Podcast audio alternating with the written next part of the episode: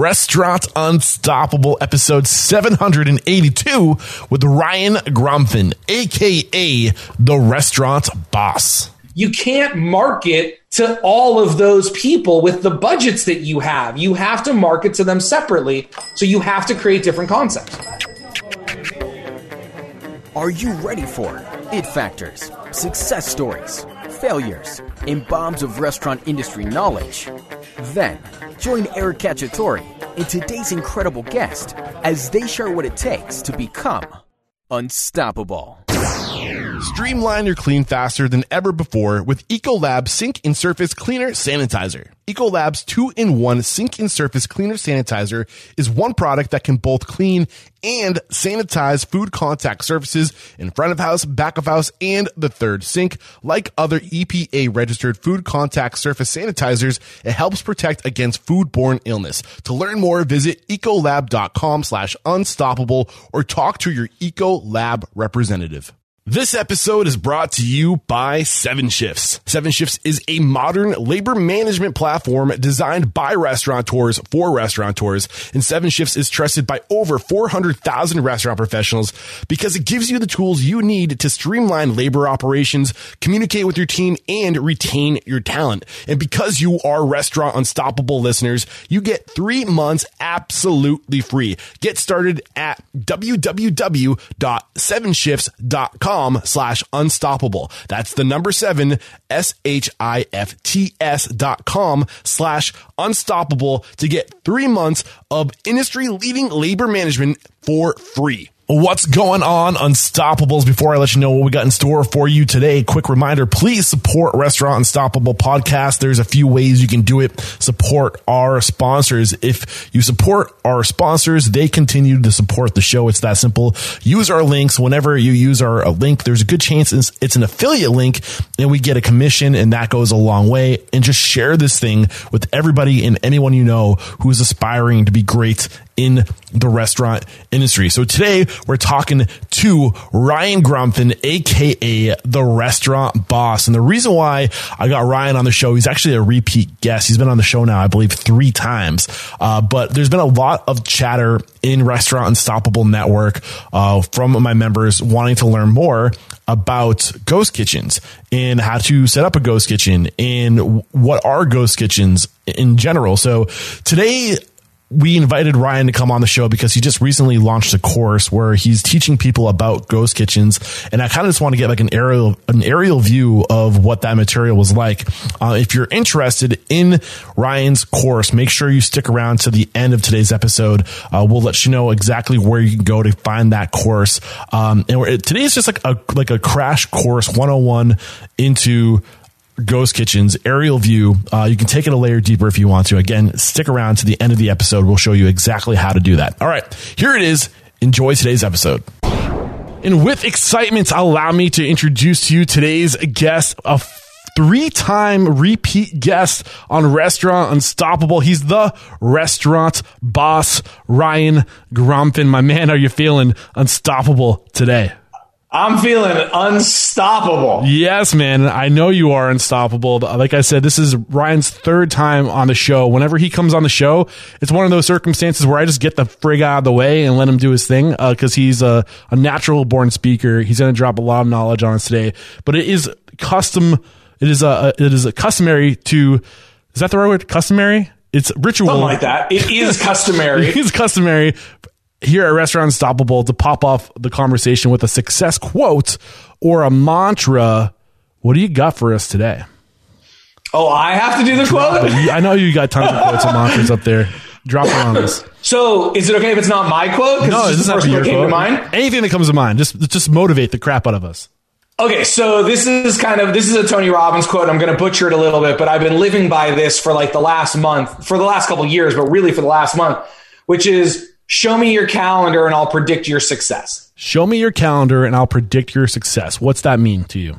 So basically, people often have dreams and goals, and we can talk for all day about the difference between a dream and then a goal and then a goal and then a process and a process and a task and blah, blah, blah, blah, blah. But really, what, what I find, what Tony obviously found, and what I find in my coaching is that we talk about the things we want. We dream about the things we want. We sometimes even set goals for or to achieve the things we want, but then our calendar is either empty or our calendar doesn't have the activities that lead to that. So let's say you wanted to run a marathon in a few months. Well, that's wonderful. I am not ready to run a marathon in a few months, but if I were, my calendar better be filled with activities that are related to eating healthy, preparing my mind and preparing my body through workout and running and exercise. And I should have meetings with coaches. And so often, one of the first things I'll do when I get on the phone with a client is they'll tell me all these goals they have for six months or a year or five years. And I'll say, share with me your calendar. And it's a white piece of paper. Yeah. And obviously we're here to talk about ghost kitchens today, but this is yeah. a huge lesson that is totally worth bringing to any conversation. And it's the power of time blocking. And it's one of the biggest lessons I've learned that we always say, we, I don't have time for that. I don't have time for that. Well, if you make time, you got to make time for the things that are going to move your business forward. And that means diversifying and include uh, in, in blocking off time to sit through a, a, a, presentation on ghost kitchens because it's going to help your business, then you block that time and you make time for it. Like you, if you don't put it on your calendar, if you don't block the time, it's not going to happen. So I love that quote. It's a great way to get this thing started. And, um, yeah, man, let, us just kind of like what got you into learning all you could learn about ghost kitchens? Why did you decide to invest time and energy into becoming kind of an expert on this? I got to ask you a question before oh we start on that. Flipping the table on me. Go for it. Who has had more than three visits on your show? Ooh, you're up there, man. Um, David Scott Peters has been on the show a handful of times. Rudy Miick is, is my boy. Okay. Um, who else we got? Um, those are the ones that immediately come to mind. I want to get, I want to get like Alec Baldwin when he did like when he hosted for the ninth time and he was the most who hosted SNL ever. He got like the red silk jacket, like into the number nine club. We got to start like a number five club or something. I will say this: you are in a very small group of repeat guests on the show. You awesome. you are All in a very small elite group. I will give you that. I don't want to take anyone else's time. okay. Let's do this. Let's so, do Ghost Kitchen. So it it was one of those moments. I think like we all have these moments in your life where you're just like, oh my god, that makes so much sense. Like instantly, like it happened like that. Probably three four years ago someone mentioned something to me about this and it wasn't a term. It wasn't being written about. At the time i don't think they were calling them ghosts. They were calling them clouds or virtuals. It's all it's all a little different. It's all a little the same. We can talk about that later if we want. But the second i heard about it i was like that makes sense like the first time I heard about Uber, I'm like, there's no way I'm getting in the car with some totally random stranger. Like that doesn't make sense to me. Of course, now it's no problem at all. We Uber all the time. There's certain things like cryptocurrency is is a hot topic today. Like when someone explained Bitcoin to me like seven years ago, I'm like, that's a terrible idea. Well, I sure wish I had some Bitcoin at seven dollars.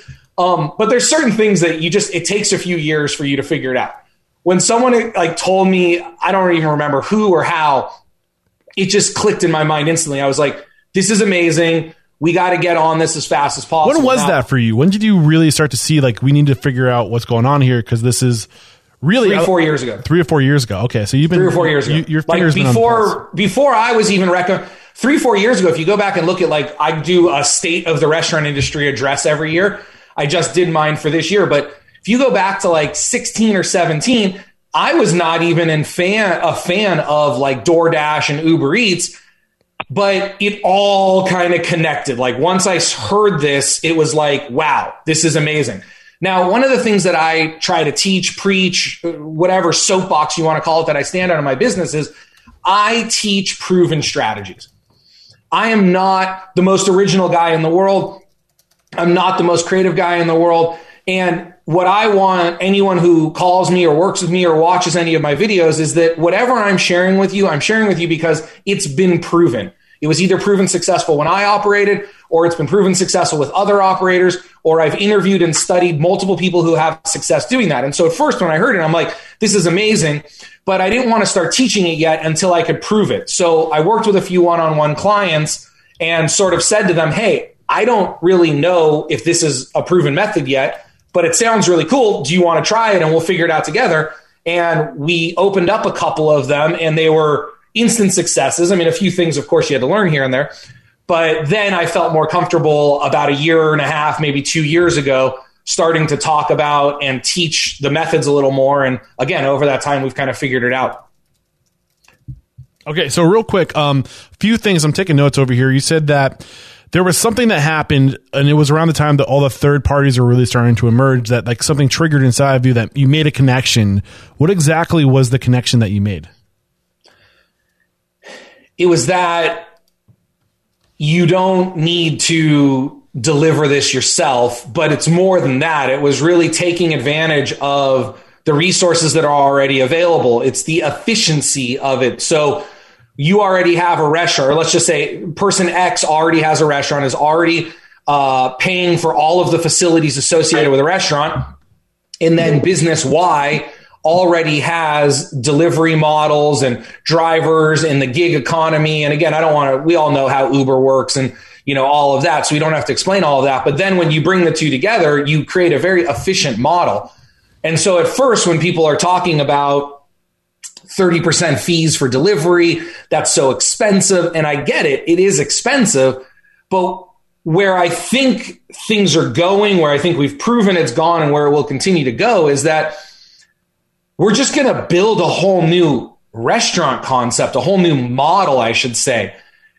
The reason 30% for DoorDash seems expensive is because we're adapting it to an old model of business. We're adapting it to a model that wasn't built for the restaurant DoorDash. Yeah. Or sorry, go ahead. Oh, I thought it wasn't built for DoorDash or Uber Eats or Grubhub or whatever it is. So the ghost kitchen to me was oh, this is how we do it. So it's a whole new segment essentially where, you know, oh. we had full service, we had fast casual, we had QSR, we had now this is a whole new segment and you have to look at it as a different type of operation. And because you don't really truly win, you know, you can't get the most out of these third parties unless you're, you're thinking like a ghost kitchen. I believe that wholeheartedly. Now, while I believe that there are hybrids and things that we can do in our existing restaurants and catering businesses and things to take advantage of and lessen the pain of the fees and markups and all this other stuff, that's how I'm really looking at this. I'm looking at it. I don't have the exact words that I want to use here. And I want to say risk free. Nothing's risk free. But uh, I look at this as we're going to transition into this becoming a segment of the restaurant industry and you get to do it with minimal risk. You get to dabble in new technologies. You don't have to go out and start a whole ghost facility. You can either jump into someone else's or you can use your existing facility and see if it works for you. If it works for you, then you can go out and we're going to talk about it in a minute, but you can go out and you can hire an attorney to help you figure out a franchise model or a license model um, sorry, David, I'm going to call you out right here, man. You're drinking a glass of wine right now. It's awesome. That's great. Day drinking. Yeah, I wish I had a glass of Chardonnay right now. I can wait. I can wait. We can we can edit this later if you. I mean, I'm just kidding. Uh, so, uh, real quick, some of the things that you mentioned earlier, and, I, and then I want to start getting into the, the details. You're, you're you're starting to get into the details, but I want to stay a little higher, big picture, real quick. You mentioned they have different names. Uh, there's there's cloud kitchens, there's ghost kitchens, there's virtual kitchens. Are are they all exactly the same or are there specific differences that are worth pointing out before we move forward? There are differences. They are not worth pointing out. Okay. I am a very simple minded man. I am a recovering restaurant operator. I do not have any sort of an advanced degree in anything. I'm just a guy that works hard and pays attention to what's happening in the world around me. And honestly, there are differences, and we could probably split hairs here, but I chose Ghost Kitchen because I just think Ghost Kitchen is cool. You know, you can call it a dark kitchen, and we tried that, and you could try it a virtual kitchen, or you can call it this. There is someone somewhere who's going to listen to this and say, Ryan, what you're explaining is not a ghost kitchen. What you're explaining is a cloud kitchen or a virtual kitchen or a dark kitchen. God bless you and all the time you have to split those hairs. Okay, yeah, I, I, I, it probably gets into a little bit of um, like you said, like the details aren't really necessary. But what what is it? What are the things we need to know that make it a go a, a ghost kitchen? In your, in your perspective, exist. it doesn't exist. It doesn't exist. Meaning like, that's it. The, there's no brick and mortar. Like if you can never find it anywhere. There obvious, of course, there is a brick and mortar, but the theory is that it doesn't exist. It's just this. It could be anywhere. It can move tomorrow, and it doesn't matter. Okay. Um, so of course there has to be a brick and mortar. You got to cook the food somewhere. So that's where I'm saying you can get into these like we're going to talk about the different kinds later, but you can get into like, well, if you do it in your own facility, then it's a virtual kitchen. But if you do it in someone else's, it's a ghost or I don't know, whatever. I've read a few articles where people have tried to define them. I just don't care. I like okay. the word ghost and we came up with a cool logo for it, so we went with it. All right, awesome. So let's let's start getting into if if the, the folks that are here join us because they want to know I'm opening a ghost kitchen next week.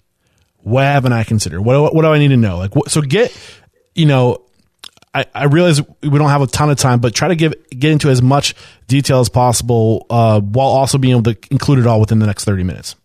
Cool. So let's, if it's okay with you, is let's kind of divide this up into two sections here. The obviously the people who are going to open up a ghost kitchen in a week, we're going to talk about that, and that's about all it should take. Uh, but if if it's okay with you, I want to kind of address the different kinds because I think people maybe aren't thinking about this as big as they could be thinking. There's probably people out there who are highly considering this, but might not have had all the information or thought about it in a way that we've put the time into. Can I kind of go there first? So, so, so the two sections are you're opening next week, and here are the different kinds. Yeah, let's do the different kinds first, if that's all right. all right, knock it off. Go for it. Okay, so I'm, I'm going to keep looking at my monitor here for those of you who are watching, just because I don't want to screw this up. But really quickly, when I looked at this, I look at it in kind of seven different models. Now, the first couple models you're going to be totally familiar with, and maybe one of these others you'll be familiar with. But here's some different options for you. So what I call a single ghost brick. This is basically add a concept to your existing location. So that's the easiest thing that we're going to do. We're going to add a concept to our existing location. We have a restaurant, we have a catering facility, we have the ability to cook food. We're going to add another concept to it. And then multi ghost brick is the same thing, but if you add one, why not add two? Why not add three? Why not add four? That's what we've done with a lot of our our clients is they've opened one up and then I'm like, great, now let's do a second and a third and a fourth. So when you're so saying opening, when multi- you say opening one up, you're talking about a brand. A brand, a concept. Uh, we're going to call them concepts. Gotcha. Sorry, yeah, we're going to call them concepts. Yep. So it would be, and again, we'll talk about this more in a second, but this would be like adding on. Maybe you have burgers, pizza, wings in your restaurant. Well, instead of having one menu that has burger, pizza, and wings, do a burger concept, do a wing concept, do a pizza concept as well as your other concept. I think we'll get into your opening next week and then we'll get into the yep. detail why that's significant. Yep. Okay, keep going. So then we have what I call like ghost operators. So a ghost operator would be opening your concept in someone else's facility. Maybe you don't have a facility. So you're going to go, you're just some guy and you're a chef and you don't have your own restaurant yet you got a friend who owns a restaurant, go do your concept in their restaurant, pay them rent, order your own food, right? However you want to do it. Or you could franchise or license that concept, which we're seeing a lot of here. So maybe you develop the concept yourself. Maybe you develop it in your own restaurant. And now you want to go and teach other people in other restaurants how to do the same thing. So then we have what I call the, and sorry, that was the ghost operator. Then we have a ghost outsource, which is kind of the same thing, but you're opening your concept in someone else's facility. So this is like they have a facility that is built for multiple ghost, ghost concepts, ghost restaurants. Um, we have multi ghost outsource, which again is basically the same thing, but you're doing it more often. And we're going to get into way more detail on this um, in a program yeah. that I have. I just want to kind of simply put this out there so people start thinking about this more. So far, the biggest thing up to this point that I think has blown some of my clients' minds is if I can do it in my restaurant, why can't I go to 20 other restaurants that are similar to mine and have them open up the same thing in their restaurant? Be it either a license deal or a franchise deal. And again, I'm not a lawyer, I'm not an attorney. This is sort of wild, wild west out there. So you're going to want to talk to someone that you trust that understands intellectual property and franchising and licensing if you decide to do that to help you out with that. Um, but the point is, the option is out there, and we're starting to see that happen now. There are some brands out there, and even internally, a couple of my guys are starting to go down the road of taking the concept that they've built in their restaurant and expanding it into other people's restaurants. Um, so then we have something that I call a single ghost multi concept. So this is where you start your own facility with multiple concepts in one kitchen. So this is the operator model. So think of this like a cheesecake factory. I know these, these words are weird, but think of a cheesecake factory. Giant kitchen with a giant menu. If you've never eaten a Cheesecake Factory and you're listening to this for the first time, just go Google them and look at their menu. They serve everything.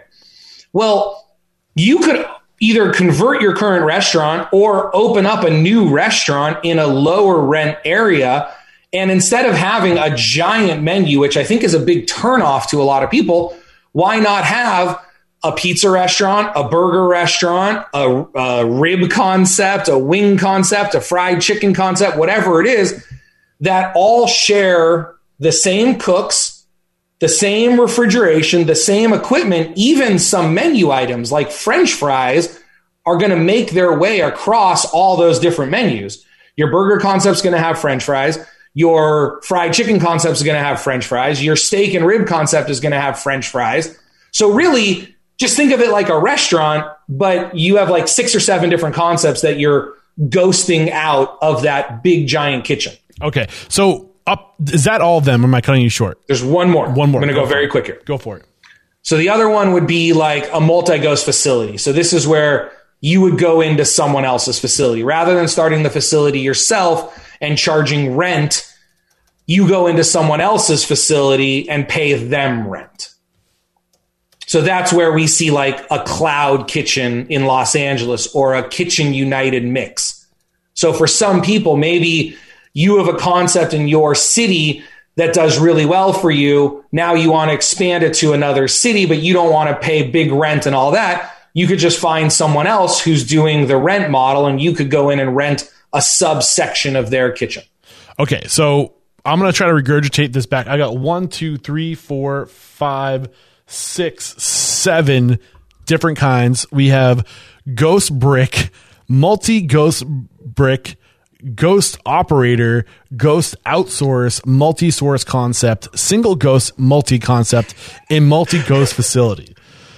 There you go. That's, that's a lot. Um, and this is being recorded. If anybody's like, I didn't get all the details of which one makes the most sense for me, um, and you want to put, you make sense of it, put words to it, just, you know, just know this is being recorded. So we, we got your back. And, uh, just a side note for everybody who's just recently joined us. Um, if you, there is going to be a Q and A time for Q and A. Um, if you're anything like me, you you have a horrible memory and you, you forget the questions that come into your head. So if you're afraid you're going to forget your question, feel free to in the chat section, just type out your question. Maybe you can't stay to the very end, but you want to make sure your question get, gets answered. I encourage you to start typing your questions in the chat section, and then maybe we might even answer those questions as we go. Um, and if we don't get to those questions, we'll, we will have time for a Q&A at the end. And thank you for joining us.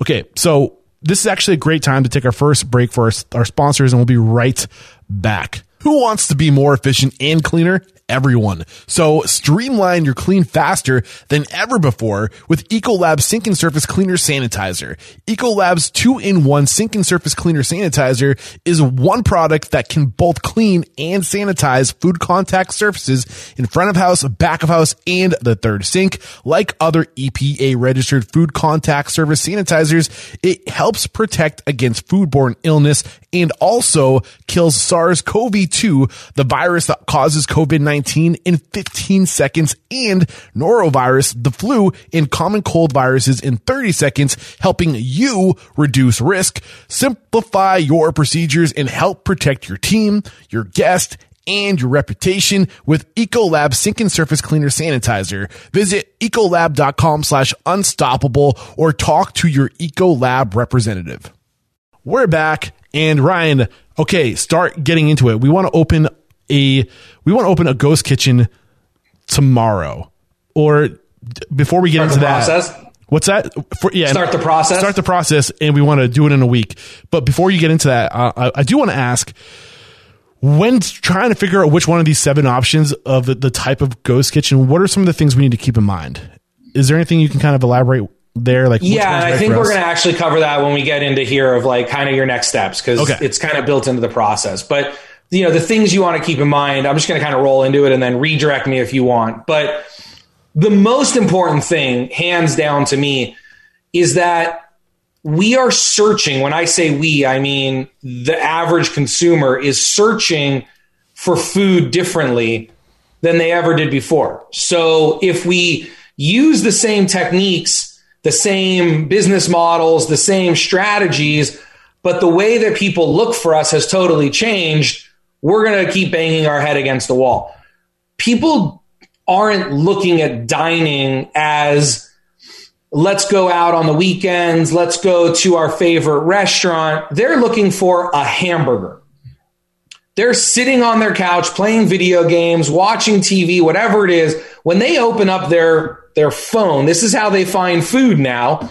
At least if you believe that this is the future and you're deciding to open up a ghost kitchen, this is how they're going to find you.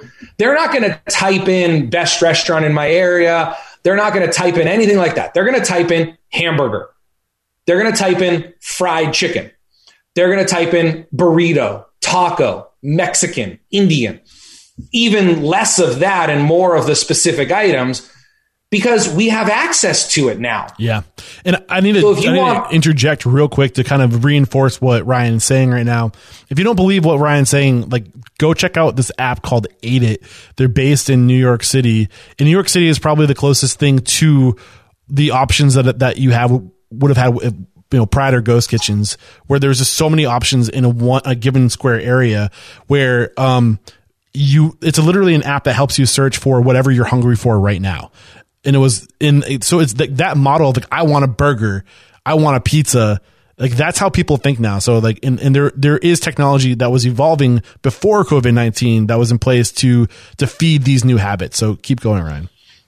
And there's a great thing called um there's a website called Popmenu that is this is how people are searching now. So instead of just having your menu, it's you can instead of rating your restaurant like on Facebook, liking your restaurant, they could like specific items on your menu. I don't fully understand all the technology of it. It's kind of cool, but yeah, this is how people are searching right now. And if you do the SEO, search engine optimization, the searches yourself, you're going to find that this is what's happening. So that's why what we're seeing is such specific concepts. And this is the hardest thing when I'm coaching clients through this. The hardest thing for them to wrap their head around is well, if I'm serving tacos, why can't I serve burritos? Or if I'm serving tacos, why can't I serve enchiladas? Why can't I do this? Well, I'm like, you can, but now you're defeating the entire purpose of what it is. And if we go back in time, this really started in the last economic downturn that we had, right? Does everyone remember 2008, 2009? What came from that was food trucks. Food trucks came from that. It was these really great chefs and a society of people who didn't want to spend a ton of money on great food finding a way to help each other out. So these chefs very inexpensively opened up food trucks and they drove to populated areas and they specialized in one or two things because that's all they could cook on the truck and they were the best at that one or two things. The trucks were specifically designed for that and there's usually like one person working on it. Well, then the evolution of that went from trucks to trucks that were permanently parked to pop up kitchens. And now I think that next evolution is where we are. So not only is it how people are finding you, so this is really important when you're seven days away from opening up your ghost kitchen and you don't have a logo yet, you don't have a name yet, you don't have a menu yet. That's all fine because you could do all of that in like two days. But you really need to be thinking about this differently than you're thinking about your restaurant because the, you're not going to have that, what I call the veto vote. The veto vote is three people in a family, two of them want hamburgers, one person wants a salad. That doesn't happen. That happens in a sit down restaurant because it's like, well, we're going to the restaurant because it's next to my kid's baseball practice. So everybody needs to be happy. You need to have a big wide menu for everyone to be happy. Whereas here, when the whole family wants hamburgers, they're all going to order hamburgers. You don't need that salad. Now, some people have experimented with one or two items. If you can already cook them and they're on a different menu, fine. But really, what this is about is if someone wants hamburgers, they want hamburgers. They don't want a fried chicken sandwich. Because if they wanted a fried chicken sandwich, they would have looked for a fried chicken sandwich. So your hamburger restaurant doesn't also have to have chicken option.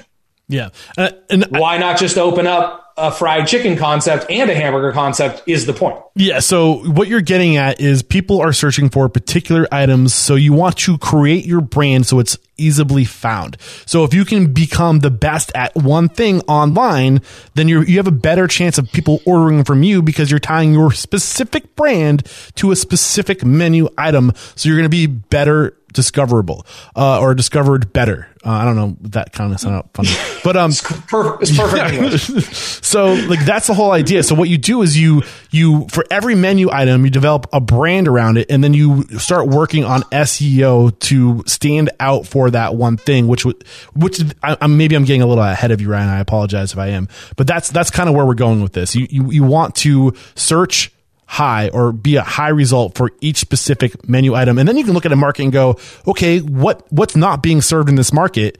And then you can fill a niche overnight. Um, and be, and own that SEO for that specific thing. Is that fair to, is that where you're going with this? Absolutely. And also there's a second level to that, which is authority you're going to build that authority. I mean, we'll go back to brand, you yeah. here, for example. You could have done a podcast that was just business centric, where you could have had plumbers and accountants and lawyers and everyone, but you wanted to create that authority in the restaurant space, uh, just like I did. The techniques that I teach in business, I could literally, I've been on the phone with plumbers, I've been on the phone with accountants. All the techniques work, but I'm establishing my authority because it's what I know and it's what I'm passionate about in the restaurant. So also there's that authority factor of when someone has not heard of you and they see that all you do is burgers, you are the authority on burgers. I love it. You are the best that there is. Awesome. All right. So, uh, David, I see your question. I'm going to not answer it now because I don't know if Ryan's going to get to it organically. If he doesn't get to it organically, just know that we will do a Q&A and we can answer. We can address some of that stuff. Go for it, Ryan.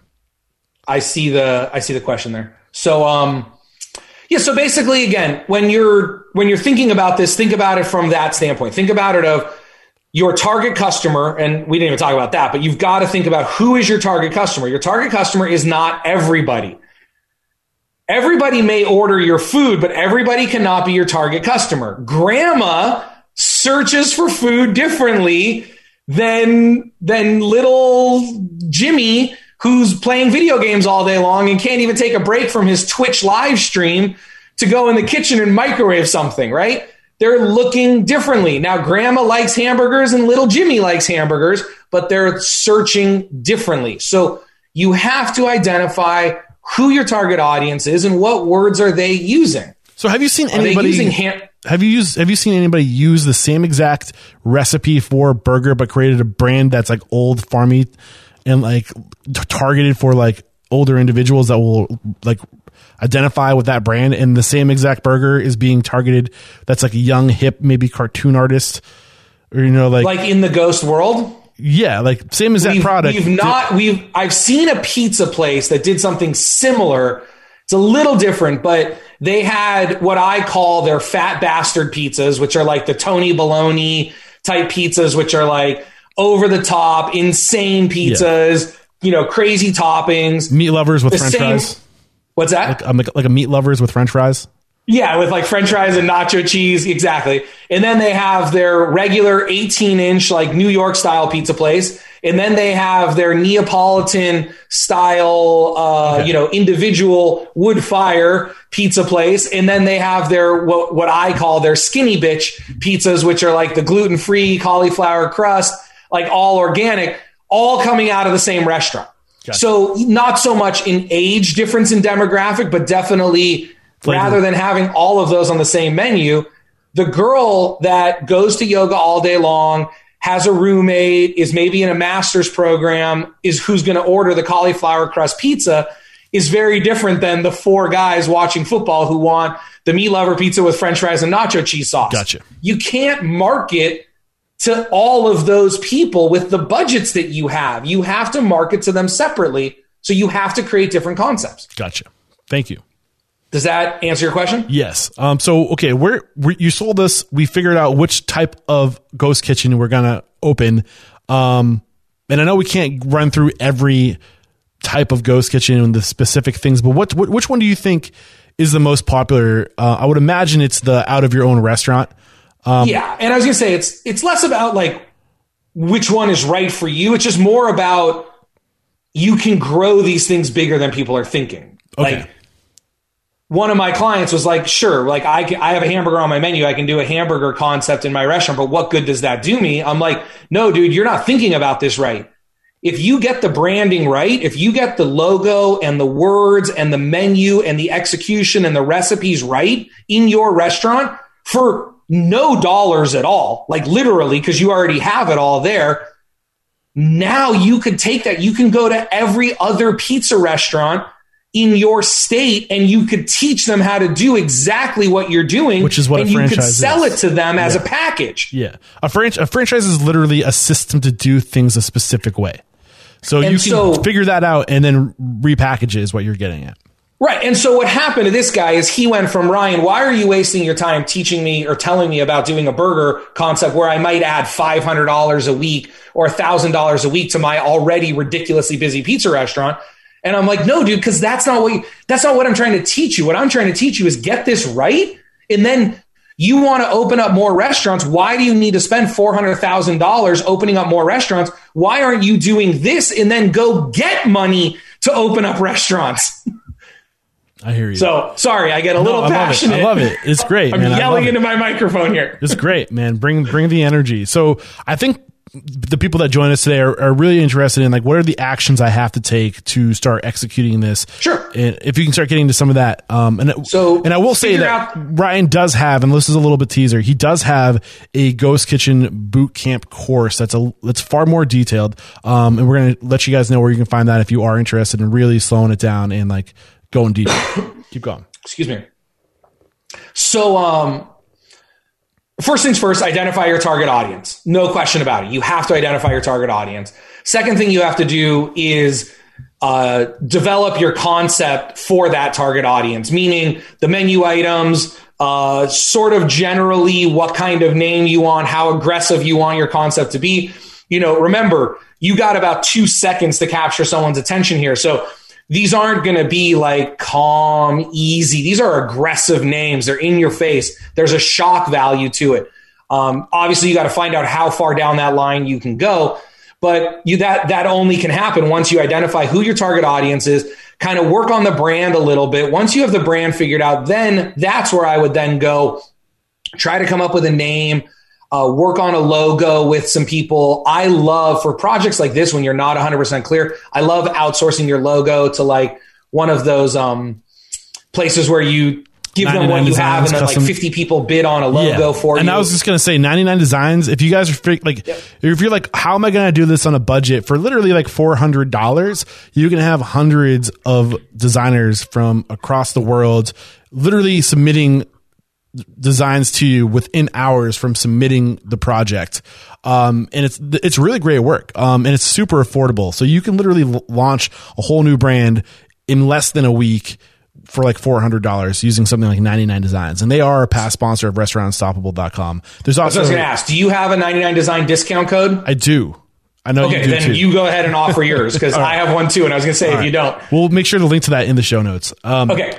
And uh, so okay, so real quick, if you can do this for me right now, what we've got, what I've written down is identify the target audience, create the menu items, develop the brand around the menu items, and then stay stay at thirty thousand feet, just like I did, and hit the other waypoints to the end of today's conversation, so I can make sure we kind of get that big picture of what we're going to Yep. cover, and then we so you've got to so after that now it's really all it's super simple. Just get it on your third party delivery app. That's it. Like literally that's it awesome.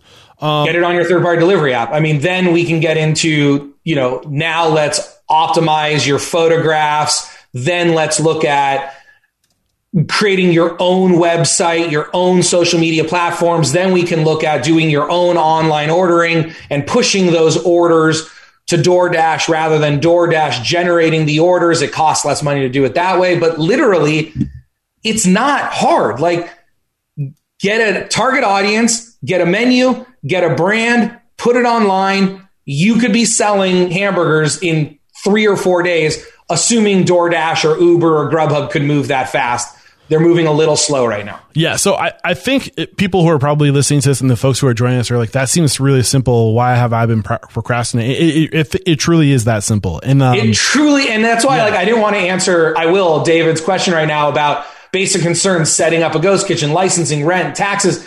None of that. None of that. You're already doing all that. Like literally, you already have a business. You already have credit with vendors. You're already paying rent. You're already paying for insurance. You already have all of that. You have bank accounts. So literally, this is no different than adding a menu item to your existing menu.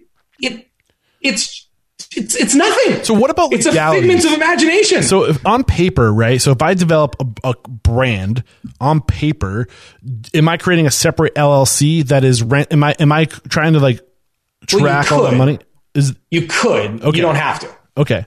Is there any benefit to doing to that? start, if you wanted to instantly protect your intellectual property, your designs, your logo, your look and feel, the colors, the name, all of that, then you could. I mean, you could keep it in your current business corporation and start applying for those protections through, you know, uh, with an IP attorney, or you could just literally live in the world that I live in today, which is ideas are worth nothing. It's all about execution. There is nothing original anymore. Having the best name in the world doesn't guarantee you success anymore.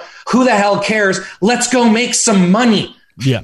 Okay. So I think right, what makes sense right now going forward for the rest of our time, instead of trying to cover everything about ghost kitchens, um, in the next two hours, why don't we just kind of open it up for Q and A, and that way we can kind of get in our helicopter now and like hover on a lower, like 200 feet above the specific parts that might be hanging people up about opening a ghost kitchen. How does that sound? Cool. All right. Before we do that, one more quick break to thank our sponsors and we'll be right back. Today's episode is brought to you by Seven Shifts.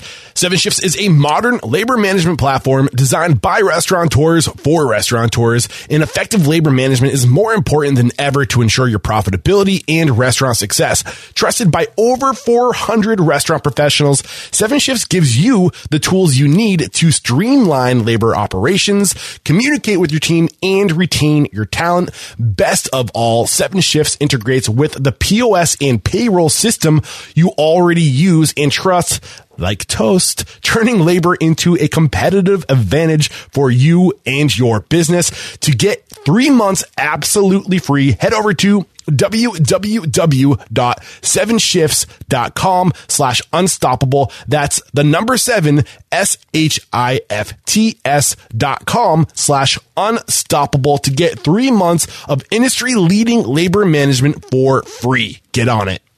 We're back and we're going to answer some q&a so if you guys are listening to this um, go ahead and or if you're joined us live um, over your name there's a little drop down menu. Click that little more button right there and then raise your hand and we'll come to you and you can literally ask your question. If you're shy and you don't want to ask your questions you can type them below but i encourage you to, to, to unmute your mic and be a part of the conversation. So we got some hands going up. Sean you are ready to go. You can unmute your mic and go for it Cool. I just had a quick question. One thing that we're struggling with, I'm at a hotel currently, and we have open like prep space. Uh, we wanted to roll something out, uh, or even outsource it to somebody. I guess if we did it ourselves and make a ghost kitchen, the concern that I have is um, overloading your cooks and chefs. I mean, is the simple solution just hiring more people if you're that busy? I mean, I know that's a good problem to have, um, but what issues do you have in terms of labor when you're expanding your offerings within a current spot that's already operating? So great question. And part of that is going to be about knowing what you're capable of doing within your facility and where you have excess capacity. If you don't have excess capacity at night, possibly look at doing a breakfast concept, do a lunch concept. You can turn them on and turn them off. Now, while I don't highly suggest opening up a restaurant that's only open Sunday through Wednesday and you turn it off Thursday, Friday, Saturday because you're naturally busy at that, you know what? Go do it. Who cares? If it only works for you for four months until the world returns back to some form of normality, great. You can make a lot of money in the next four months. Um, again, it's not my preferred method, but my preferred method is first look at where you have excess capacity. And every once in a while, if you need to turn it off, you literally just turn it off. Now, again, the reason I'm not that concerned about that is we are not yet, I don't believe yet, I say, going to DoorDash specifically for your ghost concept. It will happen. You will build up that sort of brand equity. But right now, they're just looking for fried chicken, and nobody does good fried chicken in your area. So when they type in fried chicken, if yours is off, it doesn't show. They don't know the difference. And if it's on, then they order their fried chicken from you. Wonderful. But again, I, I think it's about looking at excess capacity. It's about also keeping these menus very, very, very simple. So that way they could be executed easily. Uh, whether that means certain things are prepared ahead and reheated, warmed up, whatever it works for the concept or doesn't work. Um, but again, uh, keeping it simple, not overdoing it. And then to your point, if it's so successful and you have the room for it, hire more staff. Yeah. Uh, Sean, do you have a follow up question or did you Yeah. get your uh, question pretty much wrapped up? No, that was great. Thank you. Thank you. You're welcome. Thank you, Sean. Uh, right, Brian, I'm coming to you. I'm going to lower your hand. Go ahead and feel free to. I'm excited to chat with you, Brian. I've been seeing head nods all day. I'm like, yeah, I got someone here who's, who's interested. And David's drinking, so I can't wait to talk to him. Nah, very interested. Thanks for all the info. My pleasure. One thing that we kind of glossed over but didn't dip into yet, don't know if it was coming up, was SEO for all of these third party apps. Who does that? How do you do it? How does that work to get to the top of the list? Great question. So we're going to get into it a lot in the program, but there's really two things to do. The first is uh, keep Google Keyword Planner. So do some SEO yourself. Uh, if you've never used Google Keyword Planner, literally just it's so funny. Google Google Keyword Planner. and it'll pop right up. I know it sounds hilarious, but they keep changing the link to it because sometimes it's at adwords.google.com. Sometimes it's at keywordplanner.google. Literally just Google Google Keyword Planner. So that's how you can do some SEO yourself. And I would watch some YouTube videos on the specifics of that if you've never done it, or hire someone to do some SEO for you. As far as on the platform, reach out to your local rep if you already work with a DoorDash or Grubhub or an Uber Eats and position it as a partnership. Don't position it as, you know, we're looking to do this, we're looking to do that. Of, hey guys, we're having so much success on your platform. We want to have more. Uh, you see, we already have four and a half stars at 500 reviews. We're servicing your client, your customers really well. What are you finding people are searching for in this area that isn't being served? Um, that's my favorite question to ask. And again, they're all so busy now. I'm not going to lie to you. A year ago or two years ago, they really wanted your business more than you needed them. So they would go like all out on giving you reports and searches and things like that. It's a little harder right now. They're very busy, as you can understand, but it still works. All right. So I have a question for you. And, and Kyle, I do see your question about uh, POS systems, but if I don't ask this question, I'll forget and I'll be kicking myself in the ass for like days after. No Um, bad words. So, hey, it's my This is podcast. I say industry. whatever We I don't talk like that.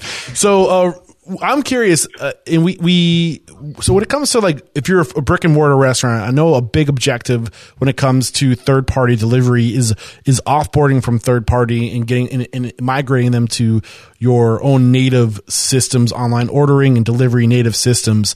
Um, does that apply for ghost kitchens? And if so, are we also creating websites for our ghost kitchens? Like what, what? How far do we take it, or do we do we want to keep it as simple as possible and just keep them on on the third parties? Take it all the way to Mars, baby. What do you mean by that? We're going all the way. We're starting. We're starting fast and easy. And if you start getting orders day one and people are happy, then we go to level two. We go to level three. We're going to go until there's no stop anymore. So it's We're like- gonna, so the- we're going to zig, and I'll explain it more. But we're going to zig Ziglar this. What I like to say, which is when you find oil in your backyard, don't dig another hole. Put a well on that hole and pump it until it's dry. So you're using the actual brand, the the one week to be your pop up, and then you're seeing what happens. And if there's if you get traction, that's when you start to invest. So using That's a when you shotgun start to invest in So you- photography, Gotcha. social media, your own website, possibly uh, routing your deliveries, maybe even doing your own deliveries if you can already do it. Um, then we start talking about cross selling. We start talking about creating. If you have three concepts plus your own, now you can create a fourth ghost concept that has all of your menus together. Like the technology will catch up. It's not there yet, so it's kind of ugly the way we have to do it. But I'm talking like as long it's I use this analogy when people ask me, like, Ryan, do you take American Express? I'm like, does it work? Like, if it works, I take it. If people are willing to buy food from you, keep giving it to them. Yeah. Um, okay. So moving on to Kyle's question, it's in regard to POS systems. What if you're looking to set up a ghost kitchen in someone else's restaurant? How does the POS work? Do you go through their POS or do you have to set up your own POS? And then I think Cecil responded mentioning Toast Now, which I, I- have heard of. Do you want to get into more detail with this question? Yeah, I think a lot of it's going to depend on like how you're going to set up as a license, a franchisee, or something like that. But it sounds like what you're wanting to do is to keep track of the sales that went through just the ghost kitchen versus the sales that are going through their normal restaurant. So yeah, in that case, it would either be by menu items that were sold where certain menu items in their POS are menu items that are specific to the ghost. And then you can run a report, assuming you trust these operators, you can run a report at the end of the month and find out how many of those menu items were sold. Or you could use just the simple tablet that the third parties uh, provide, and you could just get the reports from them. So there's a lot of different ways you can do that. Yeah, and this is a little outside of my comfort zone as far as answering questions, but I'm pretty sure with Toast you can create multiple multiple back end menus, and you can have different menus for different platforms. So if you're looking to do a collaboration with a restaurant, and you want to use their space to to host your ghost kitchen, just create your own menu on the back end and then tie that menu and your brand to these third parties. And then like Ryan says, if you have a good relationship and you're not hanging out with greasy mofos, they should be able to see that, you know, like this came in through your portal and these are the funds that we owe you from, you know, that that would be one way to do it. Or there I think there's probably there is an option, the Toast Now, which is uh, I think more like a soft option in the sense of like it's like software, not hardware. Um, but I don't know a lot about that. But hey, you know what? This is Cue the Network. This is an opportunity for me to reach out to Toast and to dive deeper into this. So, Kyle, if you want me to, I'm happy to create that content specifically for you in that question. Um, all right. Do we have any other hands going up? This is um Ryan is a wealth of knowledge. I encourage you to not be shy to ask your questions. Looks like Mary's typing hers out. We create a different menu on Toast now that we turn on and off. Okay, so it's more like help. Okay. Um if there are no other questions, oh Cecil, I see you. I see you. All right, go ahead and lowering your hand. You can go and unmute your mic. How's it going? Um, so I basically got a brand that I launched last summer working out of a restaurant's kitchen two days a week, Mondays and Tuesdays. Lovely. I use Toast now. Um, first, do I, and I've been considering starting a commissary before my barbecue business, but I don't have a lot of money. So the barbecue is going to fund probably phase two, but chicken egg, you know, if you were opening, uh, you know, should I be submitting a business plan for a commissary or for my barbecue joint? Hmm. Ghost kitchen. Sorry. Ryan. Uh, no, I think I know what you mean. Um, I, obviously, it's something I'd want to talk with you a lot more about and really get details about your location, your passions. One thing we have to remember this may be a side story, but I do think it's going to relate here is I hear a lot of people who say they want to franchise their business. And the first thing I say is, one, I hate franchising. And two, you understand that when you franchise your business, you're no longer in the restaurant business. You're in the rent business. You're in the marketing business. You're in the coaching business. You're in every business except for the restaurant business. So what I would say is kind of ask yourself the question of what business do you want to be in? Whether that's because it's something you're passionate about or something that comes easily and naturally to you. And then secondarily to that is where do we think the future trends are going? Um, I can only tell you for me, which I'm I'm not right now. I'm incredibly busy in my coaching practice and don't have time. But if I were to be opening up any sort of food service facility right now. Again, depending on capital ability, if I could raise capital, if I had the funds, if I could do it, I would absolutely be opening up a kitchen where I have one giant kitchen that has a generic mix of equipment and I could provide one, 10, 20 different concepts out of that kitchen. That's what I would be doing right now. I don't know if that changes or helps you at all. That's what I would be doing. Does that help you, Cecil? Feel free to follow up with a, a follow up question. Uh, yeah, I mean, you know, I understand identifying the passion piece. Uh, I want to do it all, so it helps. It doesn't help. so, well, tell me more about then your barbecue. Like you were saying, either a commissary or a barbecue. Well, couldn't your barbecue also do other concepts? Um, yeah, uh, but I mean, it's more that I have so many colleagues that in this time need kitchen space. So it's like I've got two or three people right now. As soon as I get a lease or, uh, you know, buy a place, they've got a home. You know, right. my barbecue uses very little kitchen time. Right. I'm the smoker most of the time. So um, I've just been. Now, do you want your barbecue to be a retail establishment? Been, or do you want your barbecue to only be virtual? Uh, you know, quick QSR, a lot of takeout, a lot of catering. So now the problem is though, is if we were to, if you were to go, let's call it the rent model, let's call it like a Kitchen United mix or a cloud kitchen model where you become the landlord, you could still operate your kitchen. But if you were to open up a big facility, you got one guy who wants to do hamburgers. You got one guy who wants to do fried chicken. You build out little kitchens for them and you handle all of the distribution and the marketing and the website. First of all, as long as you like handling that and as long as you're good at that. Um, but then also, you're not going to be able to afford to have that big of a facility in an area that will demand a QSR clientele. Does that make sense? Yeah. That's going to be a warehouse facility. That's going to be 75 cents a square foot. When you're looking at, depending where you are in the country, when you're looking at a QSR concept, now you're looking at super high rent, tons of parking, tons of traffic, tons of volume. You're going to want as small of a facility as possible that still gets the job done. So, um, that's where, again, I think a lot of it comes down to concept, goals, all of that. Yeah. Gotcha. Thank you. Awesome. Okay, so course. I don't see any other questions rolling in, um, but I do kind of have more of like a intrinsic question. Uh, I feel like during times of uh, innovation and new s- stuff coming out into the world, we just want to be first to market. We want to tackle it. We want to we want to strike while the iron's hot. We want to take a take advantage of opportunity. But I I can't help but wonder, being somebody who likes to see the big picture in a market that's already been cannibal. I mean, it was can. I feel like it was cannibalized before COVID nineteen. Obviously, a lot of restaurants had dropped off uh, because of COVID nineteen. Um, are we are we creating a situation for ourselves where there's going to be an even more cannibalized, oversaturated market? Are we really shooting the industry in the foot by everybody and their brother and mother and sister and cousin and nephew wanting to open a kitchen tomorrow and making it so easy to do that? Like, what is the long term effect of this? Is this something I can't help but wonder? And I'm curious what your thoughts are on that.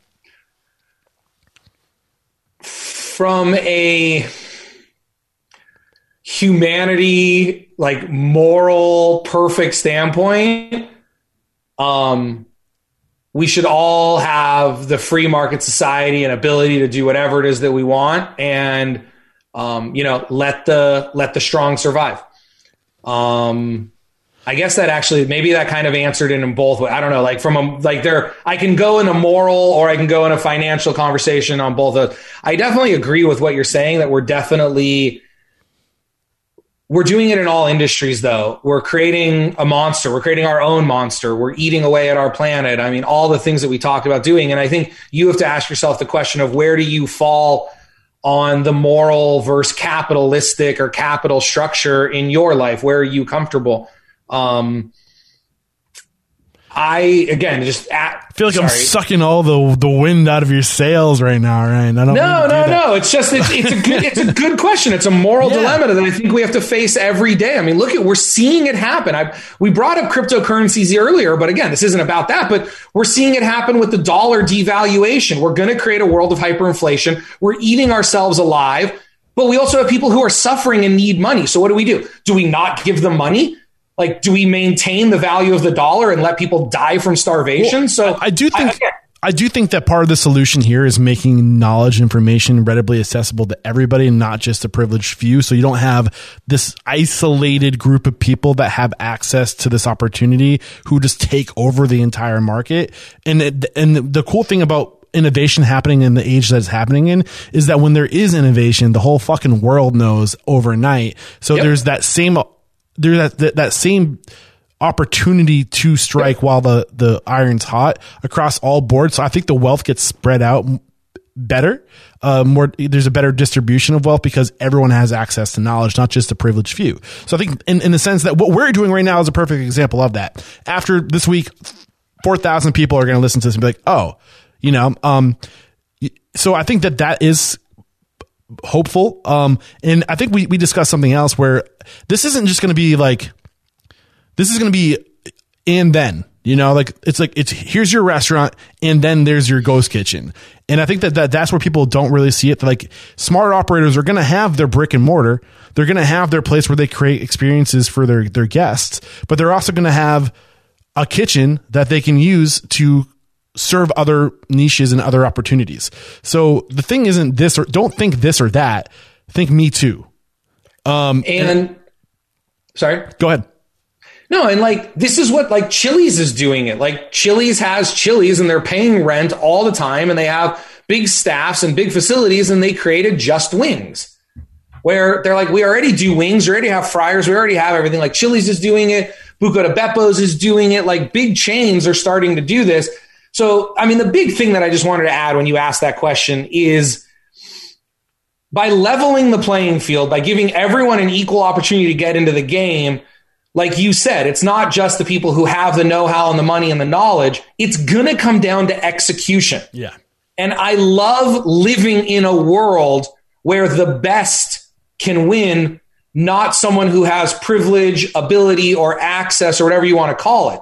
Just because Chili's is doing wings and they have huge dollars, if your wings are better and your marketing is better and your execution is better, people are going to buy your wings. You don't need money to compete with them. You can get online for a couple of dollars. Yeah. No, I don't think that wasn't possible 10 years ago. I don't think we need to go into this any deeper, honestly. Um, just, it's just something that's like, it's just interesting, you know, because I feel like by nature, we are reactive creatures. We react like, oh, fear, uh, run, react, react, fear, uh, fear, react. And that's just what got us into the shitty situation we're in with how, what, the, the condition of our industry, why we don't make any money in industry, because we're, we're reacting in fear of what the guy down the street's doing, right? And we just react to the market, react to the, the market wants this now. The market wants ghost kitchens. It's like, okay, give the market what they want, but at the same time, are we are we shooting ourselves in the own foot by not giving them what they need, which is healthy food, you know, education about where your food comes from, and you know what I'm saying, that kind of shit. Um, what you're raising your hand? What do you want to say? I was raising my hand. I, I get what you're saying. And I'm going to respectfully disagree a little That's bit. fine. I don't have the answers. I'm just that dingleberry that likes to challenge the status quo and play devil's advocate. So that's all I'm doing the restaurants that aren't making money, and again, I don't want to hurt anyone's feelings here. I'm a coach. My job is to be honest. If you're not making money, it's because you haven't figured out what your guest wants and you're not giving it to them. That's it. It's got nothing to do with your competition. It's got nothing to do with the world around you. It's got nothing to do with anything else. This is Tony Robbins 101 stuff. This is personal development 101 stuff. And I, I hate to have to say this and I hate to the, the weight in the room, but if you know what your audience wants and you are giving it to them, you will make plenty of money in any business, including the restaurant industry. Is the restaurant industry hard? Sure. But the margin aren't any tighter and the workload isn't any more than anything in the world that you want to be the best in the world at. Tom Brady isn't sitting on the couch eating Cheetos to win a Super Bowl. So if you're sitting on the couch eating Cheetos and drinking yourself to sleep at night, that's why your restaurant isn't making enough money. Fair. I'll, yeah, it's fair. It's fair. I don't know. I'm just I'm just throwing questions at the wind right now. I love it. Keep coming, man. I, I got all day. Let's roll. You got a four hour podcast? I think all we, I need is a glass of water. I told you an hour. We hit our one hour. We got lots of great questions answered, and we should let the folks know before we wrap up that uh, one, this was recorded. If you weren't able to make us, if you weren't able to join us live, but you want to join us live for future conversations, right now head over to restaurantunstoppable.com network. Um, I schedule these conversations weeks out in advance. You can literally connect with the people in my network and ask your questions, and I will create content based off of what your questions are.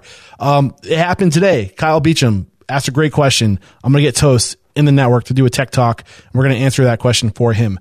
Um, and then also, uh, we try to keep this an aerial conversation to get like the big picture of what the the ghost kitchen industry is and some specific some specific questions answered.